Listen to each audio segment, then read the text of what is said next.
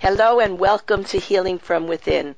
I am your host, Cheryl Glick, Reiki Master, Energy Teacher, Medium, and author of my newest book in the trilogy, A New Life Awaits, Spirit-Guided Insights to Support Global Awakening, which shares stories and messages from Spirit that show us that our challenges are not economical, political, or societal, just a spiritual disconnect from our true being or soul wisdom. I am most delighted to welcome Beth Kramer, author of Why Didn't I Notice Her Before?, who shares how in her case in life, how the journey towards purpose and happiness could be found through the lessons learned from cancer. Now, most of us wouldn't think that you could learn so much, and perhaps it's just a difficult time, but in actuality, much can be gathered from the most difficult of experiences that we have for our soul to grow and expand. Hello, Beth, and thank you for joining us today on Healing From Within to share your soul awakening through the challenges of dealing with a cancer diagnosis. But then I believe the soul creates such challenges as a means to awaken us to ways to view self and life in a whole new healing fashion. Adversity can be a means to find peace and self-love. So thank you. Well, thank you. I couldn't be on a better show. It's absolutely in line with what the entire book is focused on, and I appreciate you did a wonderful job of expressing all the challenges and all the growth that came and all the love that came from the experience. Beth, as listeners of Healing From Within are well aware, my amazing guests and I share intimate and inspiring experiences that prove to us we are spiritual beings having a physical life. And the purpose is to simply, in the course of maturing and facing the challenges of life, to awaken to our true sense of being and know ourselves as eternal souls capable of great love, compassion, and service to others. The duality of life, spiritual and physical, can be both a curse and a miracle. In today's episode of Healing From Within, Beth Kramer will share how a difficult diagnosis of stage 4 ovarian cancer shook her free from the prison of obsession and depression and made her view herself and life in a totally new way. Beth, I always love to ask my guests to think back to their childhood and remember a person, a place, an event that may have signaled to them or others around them the lifestyle and interests they might value as an adult. Because I think we're born with a journey, a destiny, a life plan that we may have created even before our soul came into this physical life. So think back and see who you remember. I know you have a beautiful family, 3 sisters, your mother and father are alive, and a husband and a son. So think back for a minute to your beginning. Well, I mean, I would certainly have to say my grandmother, who had an incredible effect on me. I mean, she is part of the family. Are you suggesting I pick somebody that is more coincidental that I had a happening with, that came into my life, that was not a family member? No, anyone. Tell us about your grandmother. Well, she was a very unique individual in that she was completely selfless. Yet she was a strong character. She believed in her own values. She lost her husband at a young age, and she had my mother and 3 other children. I've never met anybody so generous and creative and able to really adjust without judging. Yes, that's a rare person and a beautiful soul. Yes. Absolutely. Yeah, so you were lucky to have such a grandma. Yeah, you do have a very, very nice family that comes across in the book. In the preface to the book, Lily, a visual artist, was going through emotional hardships, a divorce, the loss of a dog, parenting, she had a strong-willed child, and financial problems. And she realizes in analyzing her drawings, it would be hard to deny the brain tumor and her ultimate death that were reflected in her work. Can you tell us about Lily and what you discovered from researching for the book you would write? Right. Well, when I had several friends at the same time, all women around my age, late 40s, early 50s, who were diagnosed with different kinds of cancer. And these were women that had lived very holistic lives. They were very interested in different modalities of healing in their life practice. They all did work somehow with energy. And it was shocking to see that they all had come down with cancer. What was interesting with this particular woman, Lily, was that as an artist, she had been painting something that seemed to reflect or predetermine what was happening in her own body, that she happened to have brain cancer. And for myself, it was a similar situation where I was writing a novel. I was creating a fictional work about a woman who had cancer. And I was not knowing exactly how to work it. I was about to give up because cancer doesn't run in my family, and I didn't have all the material that I felt I needed to make it authentic. And it turned out several months later that I was actually my protagonist. I was the person with cancer. And so my body or my mind certainly felt something before it happened. And that's a lot of, very ironic. Well, I believe, I guess, yeah, go ahead. Well, our minds and our souls are connected to the energy of eternal life. Call it universal source, the divine God, whatever you wish to think of, that's more than our physical life right now on this planet. It exists, it's truth. And I interviewed an author, Kathleen O'Keefe Kanavos, co-author with Dr. Larry Burk of Dreams That Can Save Your Life. And Kathleen tells us of how she knew that she had cancer, and she went to the doctors, and she asked for tests, and ultimately they didn't think it was there, and they found it, and her life was saved. So I am aware that the soul knows things that the mind may not, and we have to use our intuition and all sources of help from spirit to guide us. And if anyone listening wants to hear that show that Kathleen and I did on Dreams That Can Save Your Life, go to my website and the radio page, June 2019. It wasn't that long ago that we discussed that.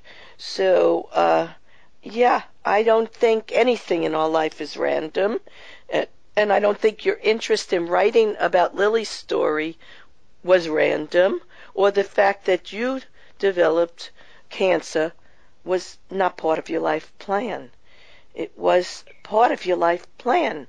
And usually these things that happen we see as difficult, or we don't want it, or it shouldn't happen. Or yes, that's so. That's in our physical life. But in our soul life, there are legitimate reasons that will bring us to a higher level of awareness and consciousness. And so I believe the mind is very powerful for knowing things, creating things, and being part of situations. Now, you talk of a psychic you visited when you were in college. Your sister, Maury, swore by this woman's abilities. Can you tell us about that reading and how it affected you down the road? Well, it was something that I did more for the entertainment value than really the belief. But of course, there was things, and I've spoken to psychics many times since then, and really in the hopes that I will hear something hear what I want to hear and believe, and then make the decision based on that. Doesn't always work out that way. No, sometimes you hear what you need to hear, not what you want to hear, but it helps you make good decisions, better choices. Hopefully. And it's very mysterious to me. So, I mean, really, some of that is definitely talked about in my book, and how these choices influence ultimately the cancer. But back then, she had some interesting things to say about how I was going to have a child and reproduce, and that it was going to be somewhat of a science experiment.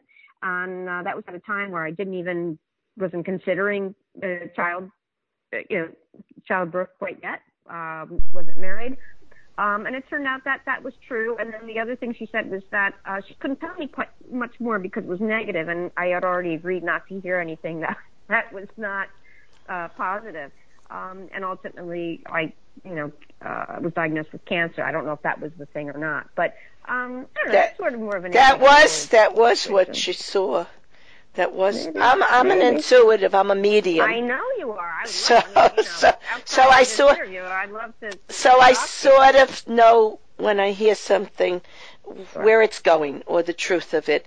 Now, go ahead. Yeah. So what she told you was true, because you did seek out a way to have a second child, which was a scientific way to work with the egg and to get pregnant in a way other than, with your husband.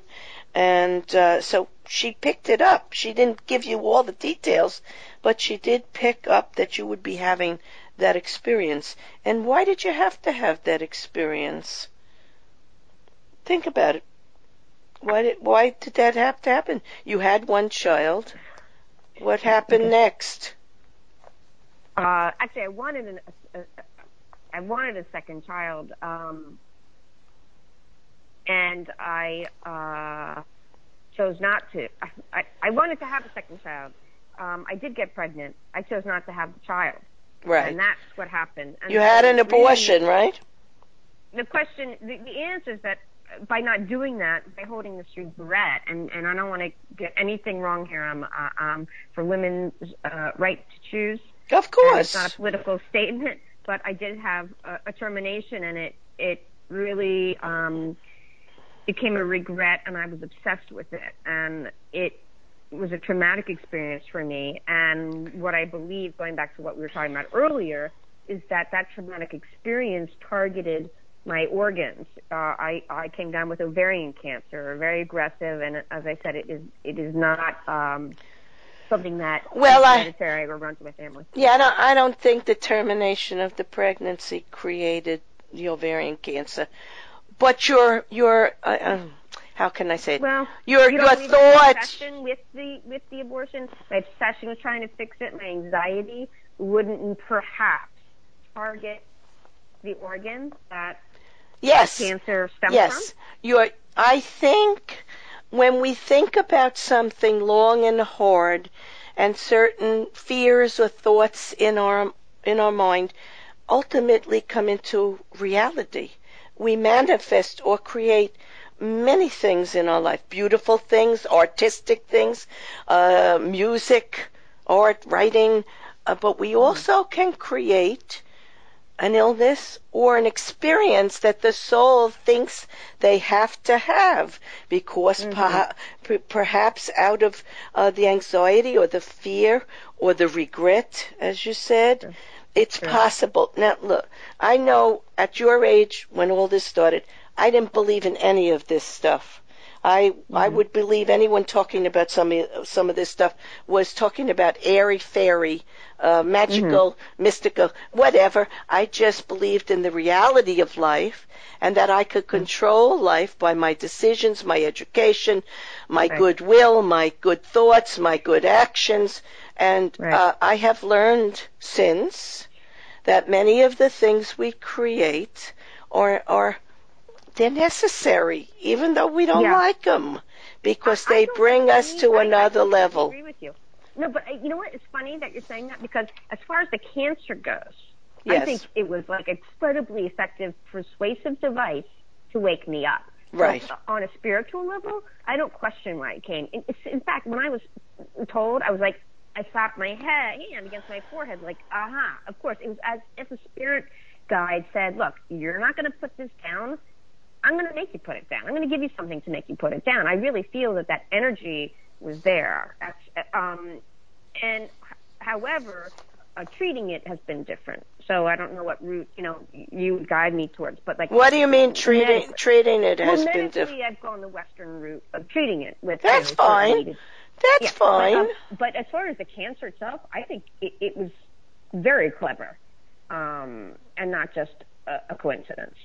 There are no coincidences. My first book is Life is No Coincidence, The Life and Afterlife Connection. So there are no coincidences. Our lives are not random. It's like we are living each chapter that we wrote well before we even entered this life. And there's nothing to fear. It will bring us to a higher level of awareness and consciousness and love and compassion. I know we'll be reunited with some of the friends that you've lost. You've lost all of them, right? Well, they were, no. And in that group, with my sisters. Oh no. Here. But in the group that you discussed, that all the women who very young, all got cancer. They all passed, right? Yes. All right. So that was horrid to lose so many people that you care for and young. Now, why do you think in the group that all knew each other that might have happened? Oh, I don't know. We were not close friends. Each one of them touched my lives in a different way. Oh, they came from different. But I do believe I don't know. Maybe it could have been environmental. I didn't look into that because I'm so convinced that mine was personal. Well, it is, yes, it could. It's both personal, could be environmental. You could be together with those people to have experienced all of it together. That's not random either. But let's go on to, you mentioned there are signs leading to the reality of the diagnosis and the book you were writing on a woman with cancer. That was Lily. Tell us about one of the other women. They were interesting women. I read all their stories. One was a yoga teacher. One was a healer like me. They were all interested in holistic living, and they some of them adopted children.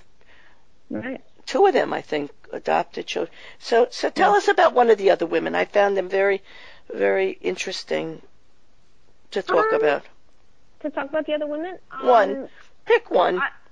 The one that actually was working with me, she, to figure out what was behind, or to help me realize, she was called the adoption goddess. That's what she called herself. And her business was helping people who wanted to adopt children fulfill their dream and help them through the process. So she had adopted 4 children within, I'd say, 6 years, 2 from Guatemala and 2 from Africa, different parts. And she was a real, just a very charismatic person.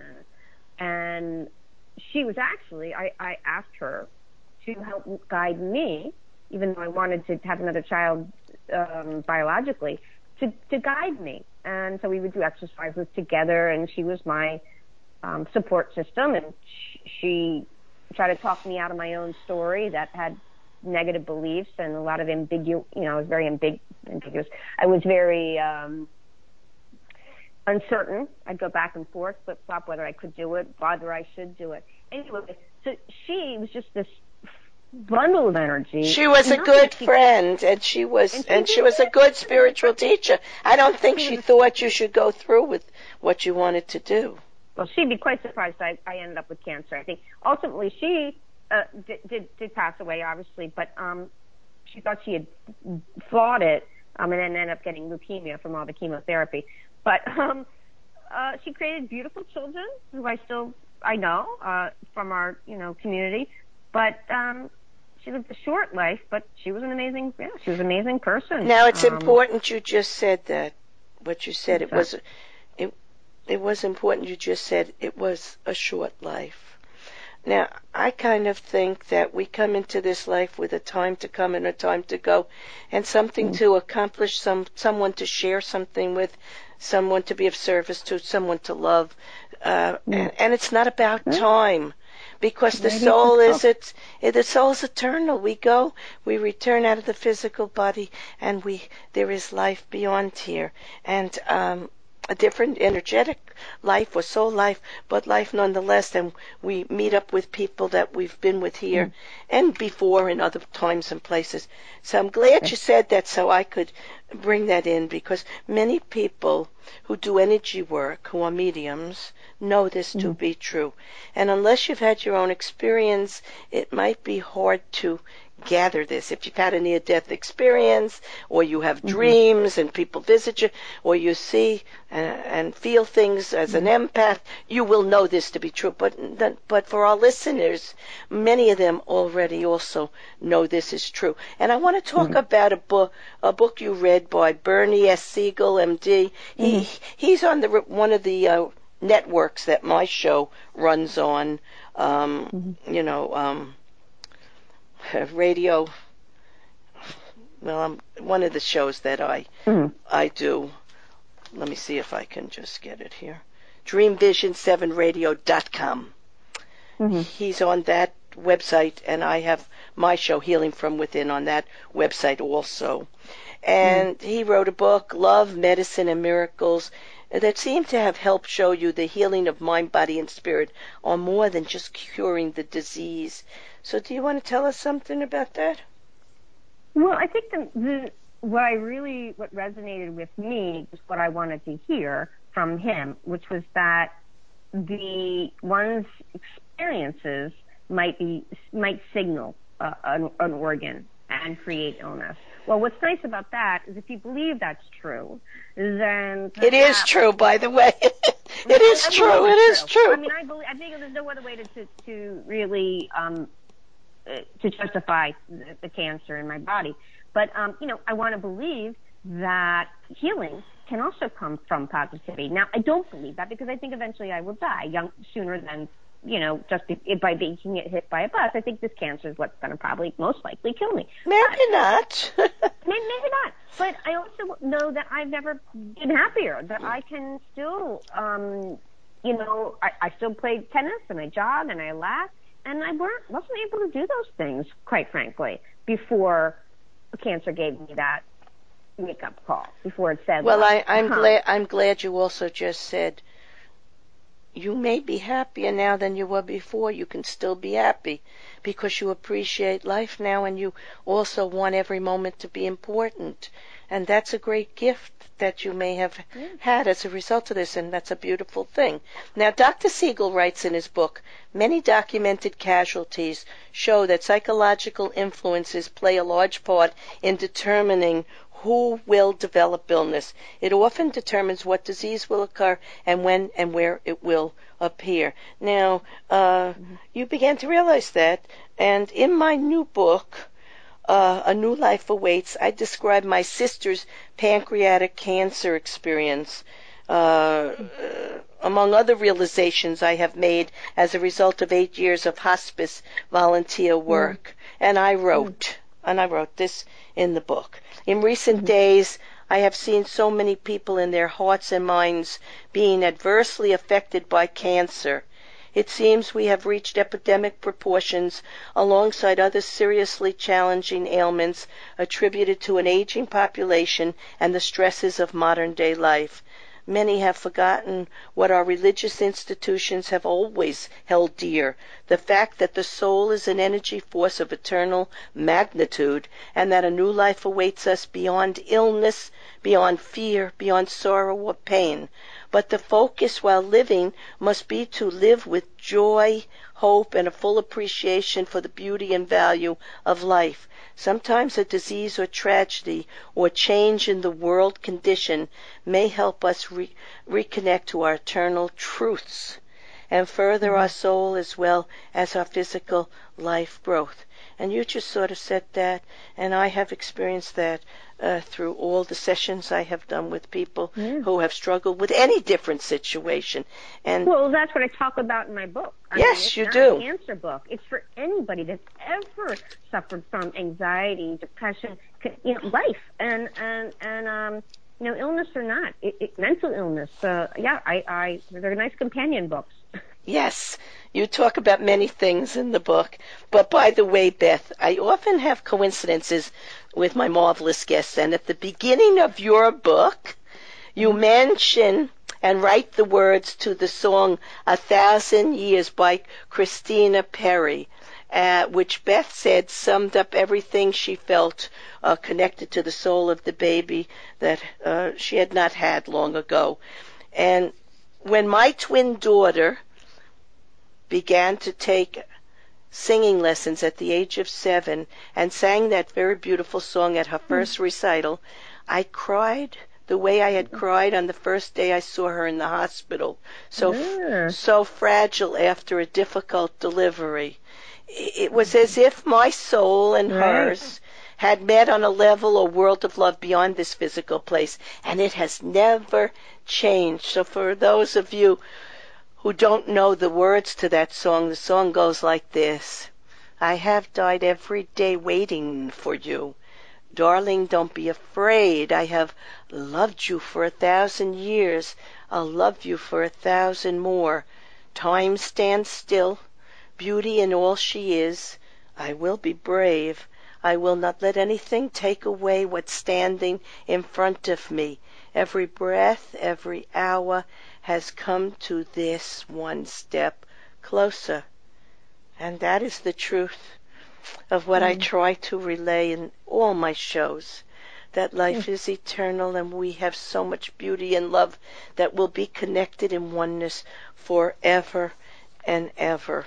So I want to thank you, Beth Kramer, author of Why Didn't I Know Her Before?, for sharing the story of your journey beyond abortion, scientific exploration of having a second child, any of your anxiety issues, and a cancer diagnosis, to share the miracle of faith and trust I think that you have garnished in a higher plan that has evolved beyond this challenging set of circumstances.